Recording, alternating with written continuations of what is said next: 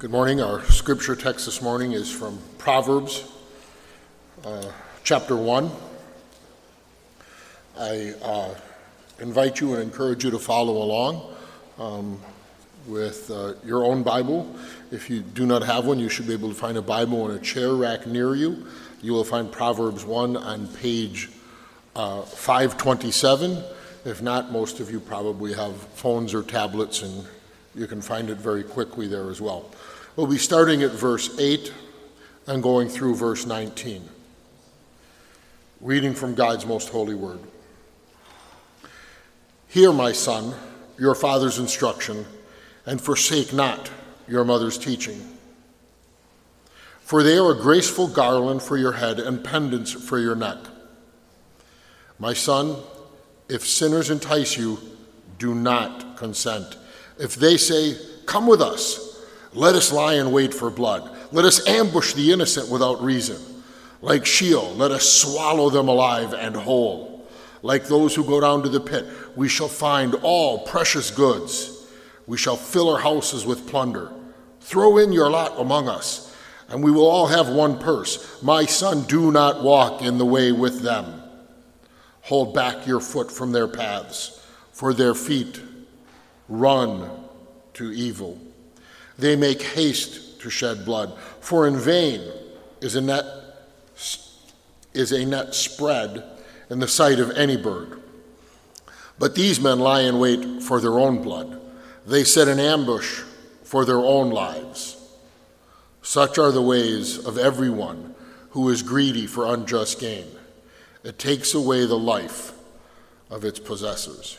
Here ends the reading of God's most holy and sufficient word. Uh,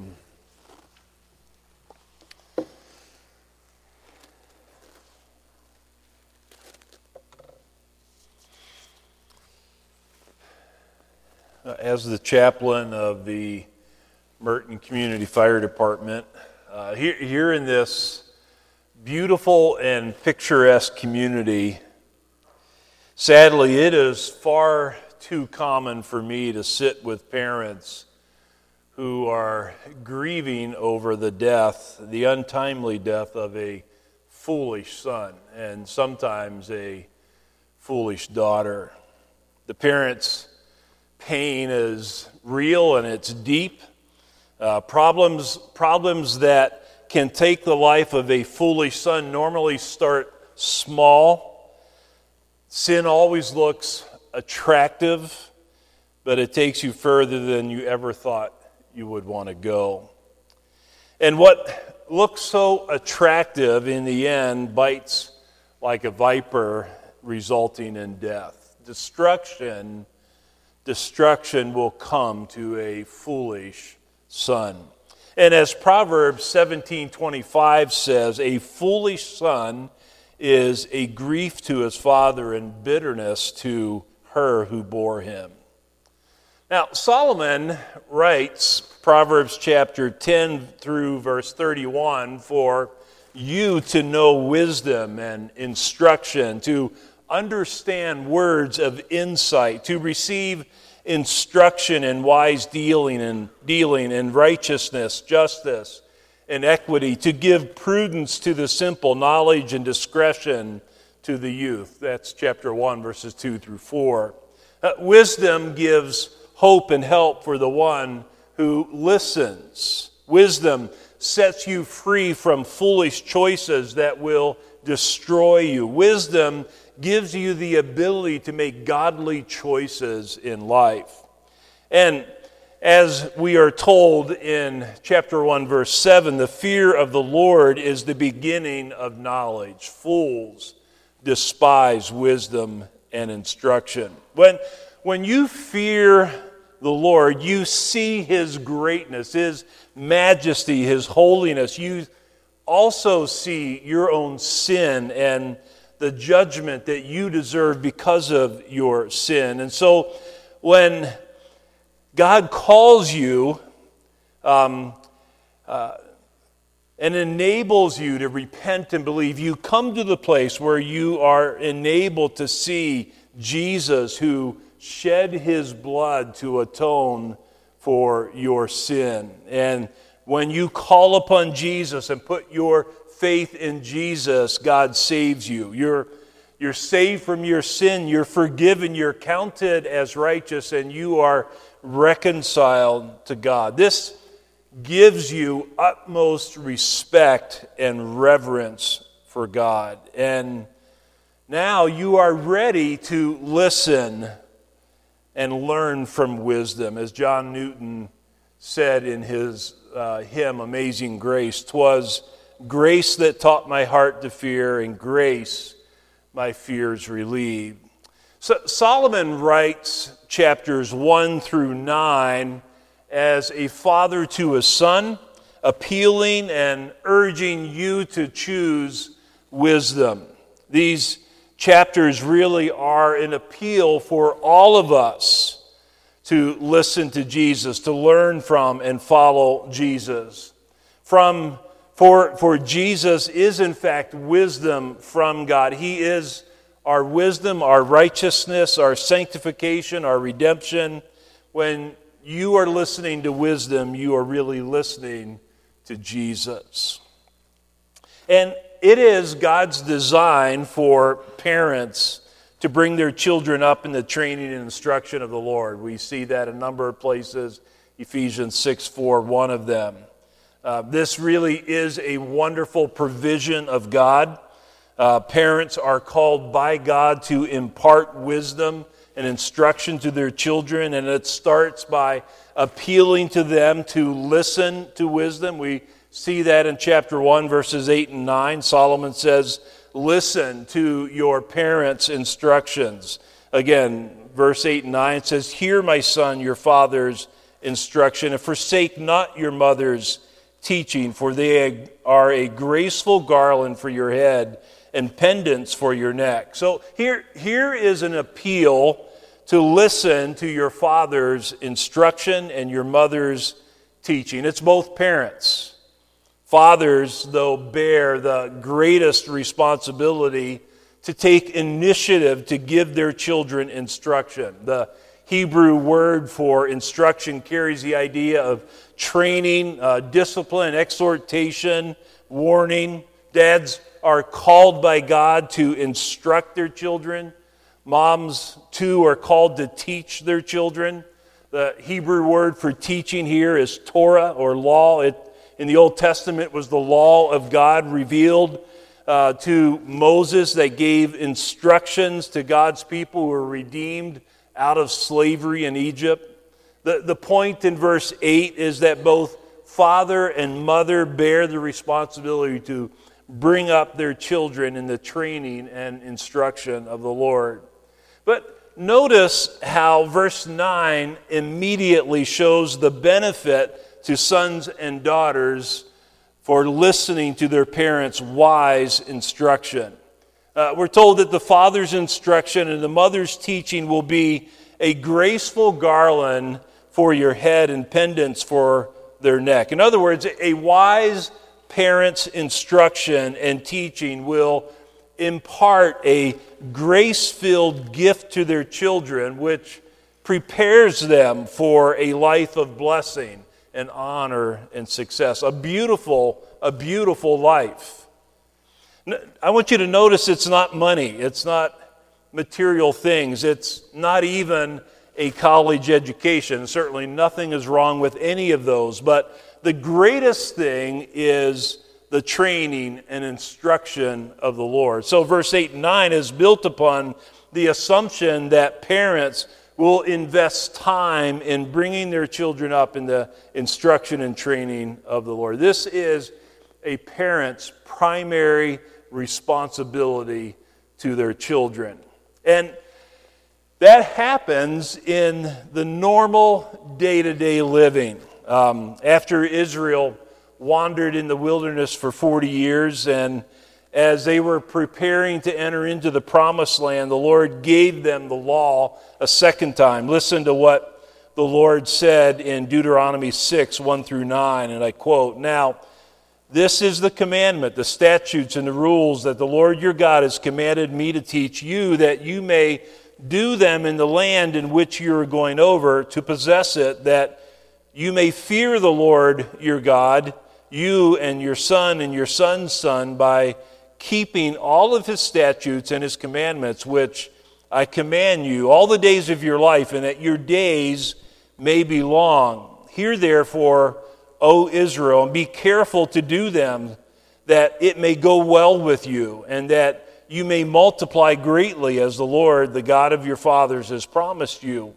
in a land flowing with milk and honey.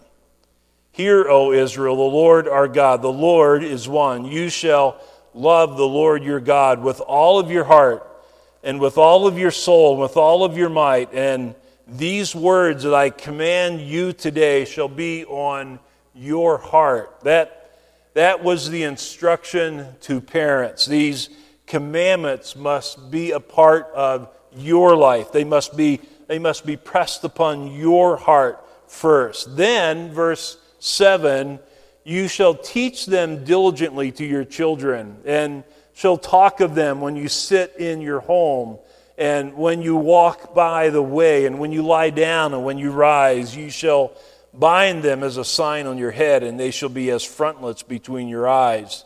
You shall write them on the doorposts of your house and on your gates. Notice that it's in the normal course of everyday life that you talk about the Lord. Uh, you make sense of what happens in life from God's perspective by just interacting with and thinking about the truth that God reveals in His Word.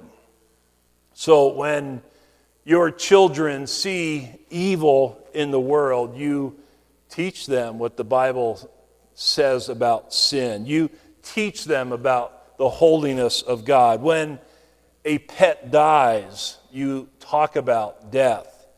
When a grandparent dies, you take them to the funeral and you teach them about death and the hope of the resurrection that the gospel gives for all who believe. When your kids disobey, you take time to teach them and discipline them so that they understand that God has called them to obey mom and dad. You show them the reward, the blessing of obedience found in Ephesians 6 1 through 3.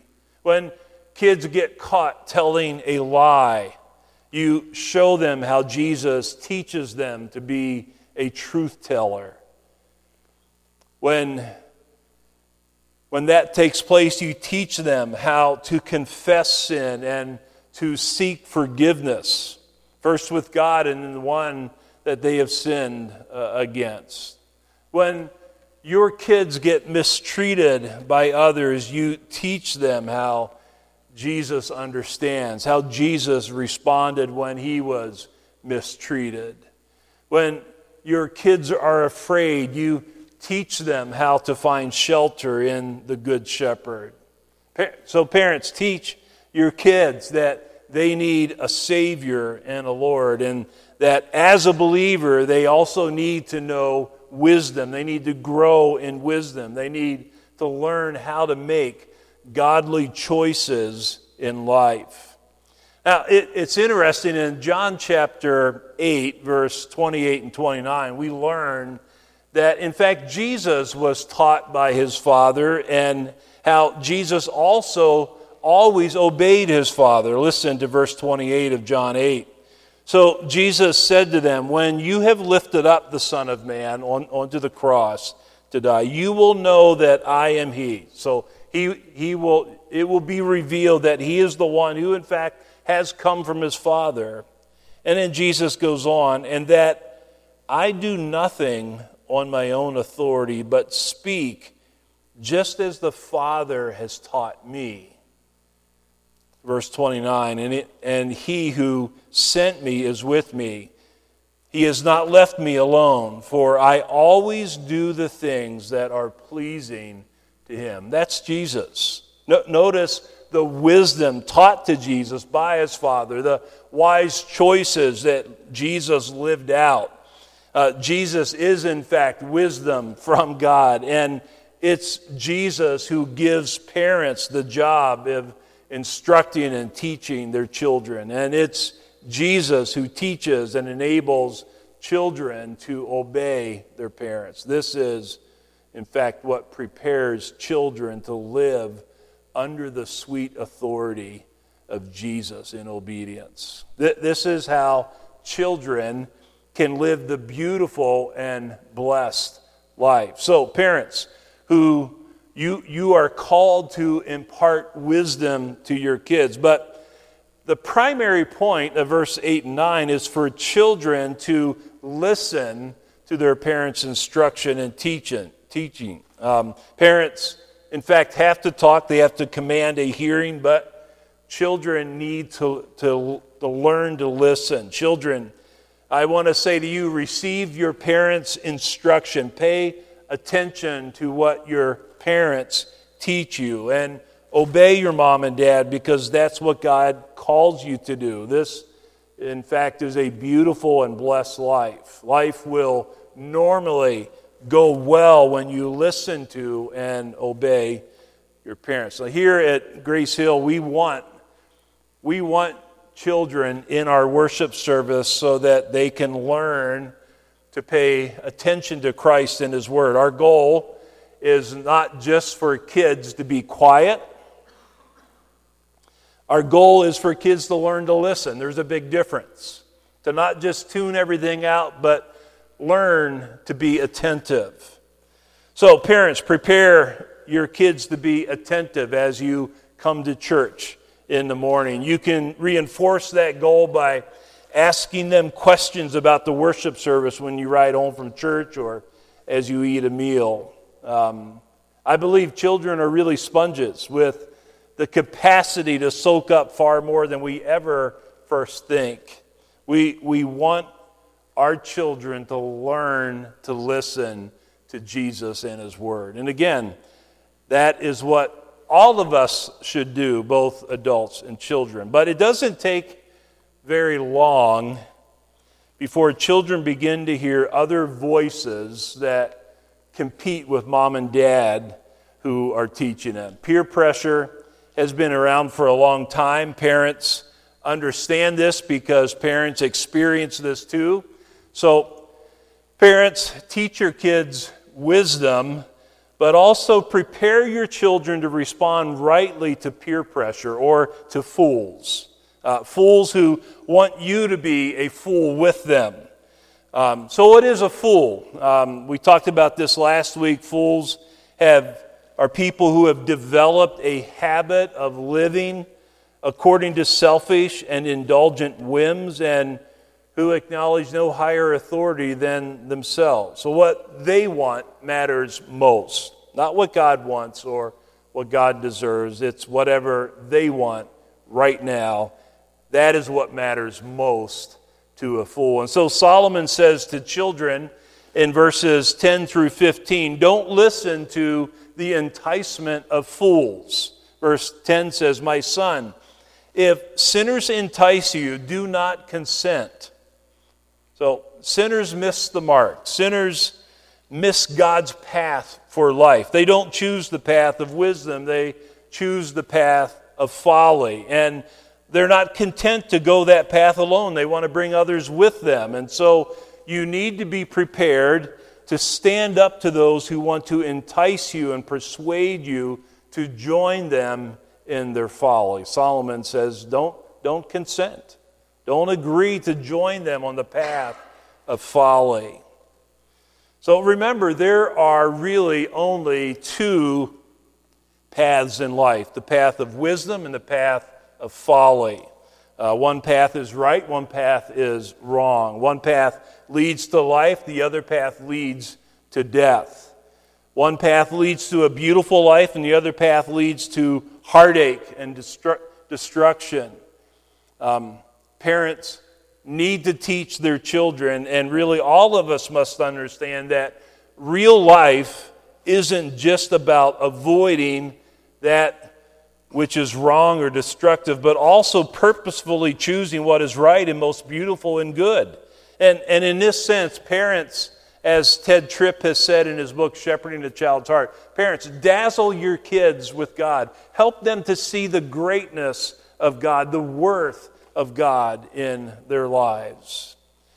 And for those who see the path of wisdom that is most beautiful and good, it helps guard your heart from being enticed to follow a fool on the path of follies. But, but fools can be convincing. Fools might say, verse 11, Come with us, let us lie in wait for blood, let us ambush the innocent without reason. So a fool loves to pursue selfish pleasure, even at the expense of other people. And it's normally at the expense of those who are the most helpless or innocent, those who won't or can't resist. Uh, I, I, remember so distinctly living in the inner city of Philadelphia, living there. I was born there, grew up the first eight years of my life there. We lived in row houses. Um, and one particular night, it was dark out. Um, I, I remember being in the living room looking out the window for some reason, and I, we have an elderly lady that lived across the street from us, and I saw her get out of a cab down at the corner, and she was walking up to her house, and just as she got to her house, um, there was an alleyway there. Two guys jumped out of the alley. They stabbed her with a screwdriver, took her purse, and ran away. She didn't have anything against them. She was in no way able to defend herself against these two fools, and they took off with her very own possessions. Um, you know, many of you have known my dad before he passed away. Uh, he was walking my two sisters home from school one day, and he saw a man steal an elderly woman's purse and run down the road. My dad, okay, if you can picture my dad, he ran after this person. This person ran into the house. He ran in the house after them. This person ran up the steps into a bedroom and shut the door. And my dad ran up the steps and banged on that door until this, this guy uh, opened up the door and gave this woman's purse back. And dad took the purse back and gave it to uh, this elderly lady. How, how many times, though, have you seen video footage someplace in the country or around the world where um, fools, just for kicks or to steal something that's worth a lot of money, will come up to some person who can't defend themselves, a helpless person, and, and attack them, take something from them, and just run. Just run.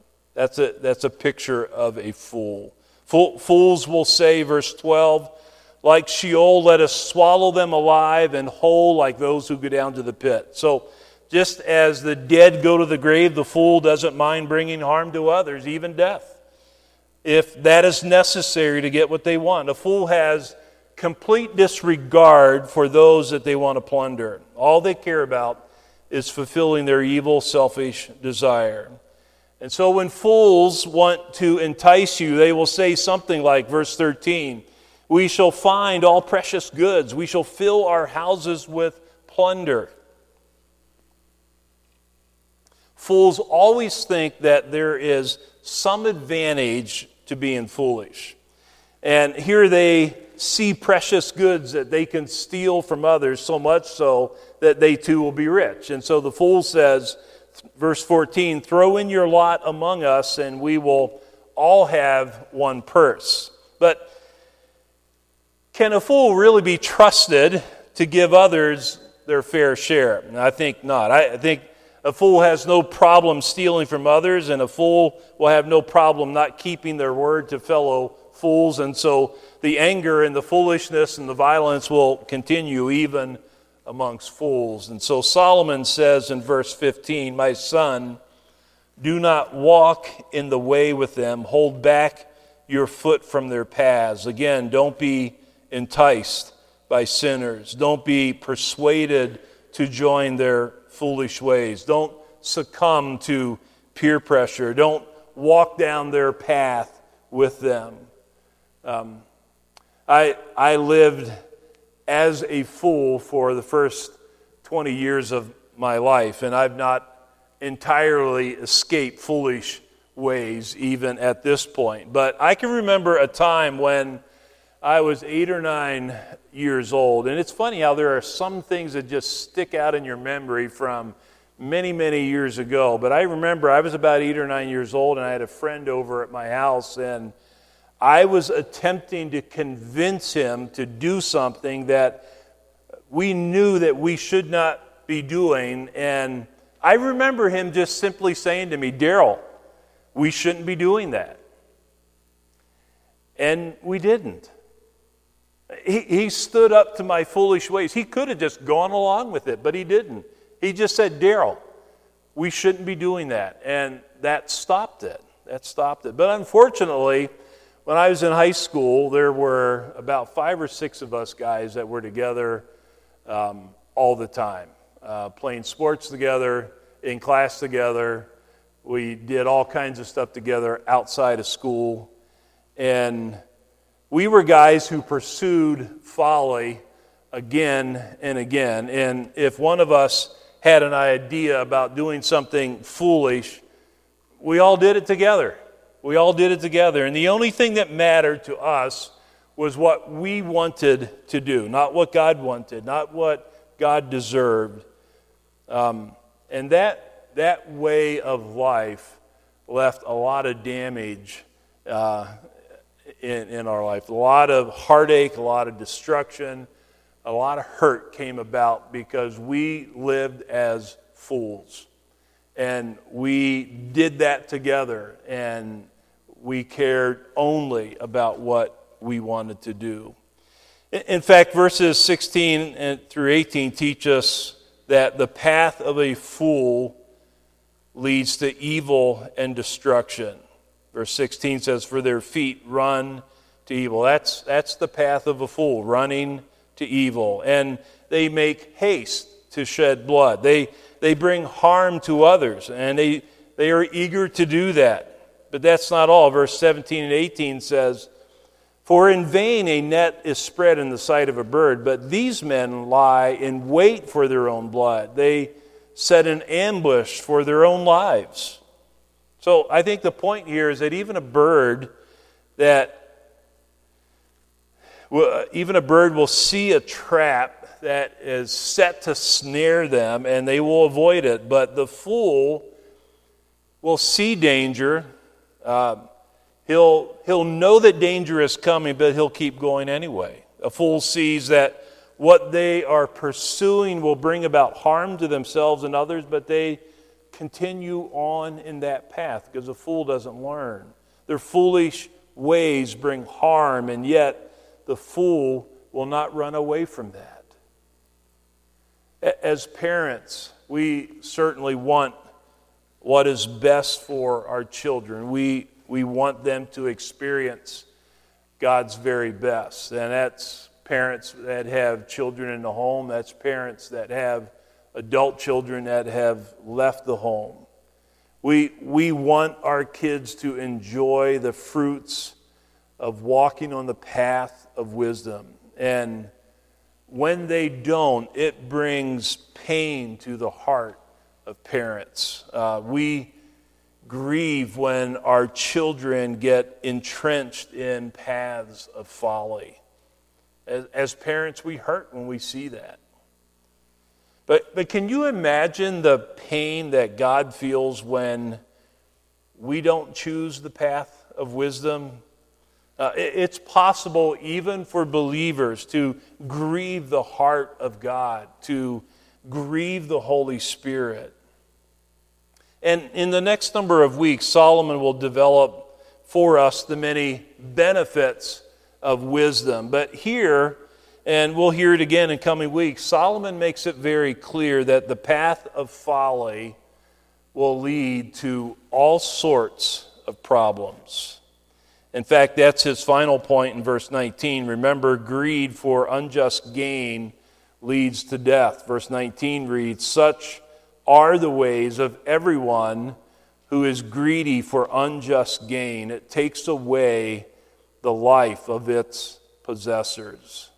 The, the fool who is greedy for unjust gain just can never get enough of their folly. Even though he sees it bringing harm, he wants more and more. That's the absurdity of being a fool. But wisdom wants you to hear that if you ever think you will get ahead by doing something wrong, you are mistaken. If you ever think that it would be to your advantage to do something wrong in God's eyes, think again. The path of unjust gain always leads to death and destruction.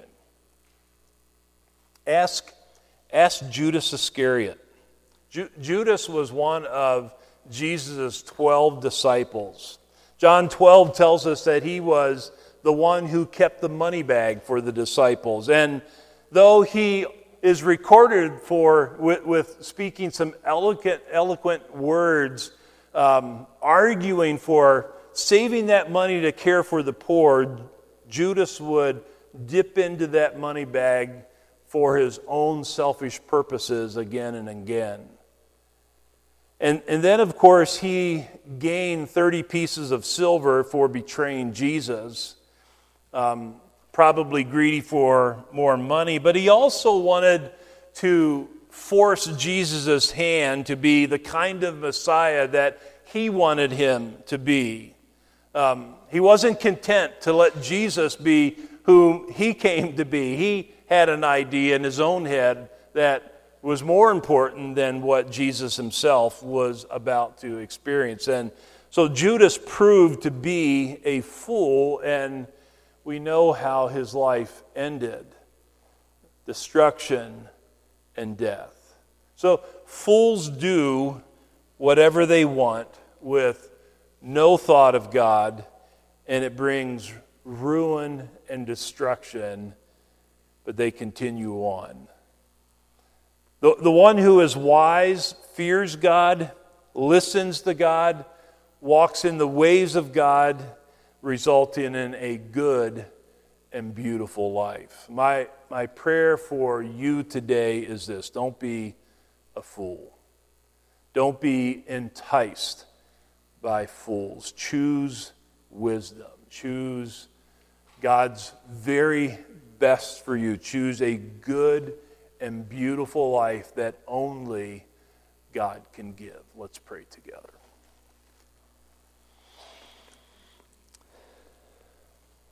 Father, we are thankful for passages like this that warn us, that prepare us, that bring to the forefront of our mind. There are competing voices. But Father, we're thankful that you have spoken clearly and that you have revealed true wisdom. And we're thankful that by your Spirit, through Christ, you have redeemed a people for your own name, and you've enabled us to choose wisdom, to walk with the wise. So I pray, Father, for everyone that is here today. I pray for my own heart and life. I pray for those who are young. I pray for those who are old. And I pray, Father, that you would give us hearts that, that hunger and thirst for wisdom, that seek for it as for gold. And that, Father, we would have ears that are eager to hear and learn. And so, Father, teach us and make us aware. Give us eyes to, to see those moments in life when there is a voice that is screaming into our head that that wants to take away from your glory, that wants to put us on a path of life that doesn't please you. Give us hearts that care more about listening to you and following you than anything else. Lord, we know that's the best life for us. We confess that is the best life for us to listen to you, to follow you but Father, we also know that there are many times that we get distracted and we're weak. And so help us. Help us not to be fools. Help us not to be enticed by fools. Help us, by your Spirit, to walk the path of wisdom for our good and for the glory of your great name. And we'll thank you for the way that you'll work. In Jesus' name, amen.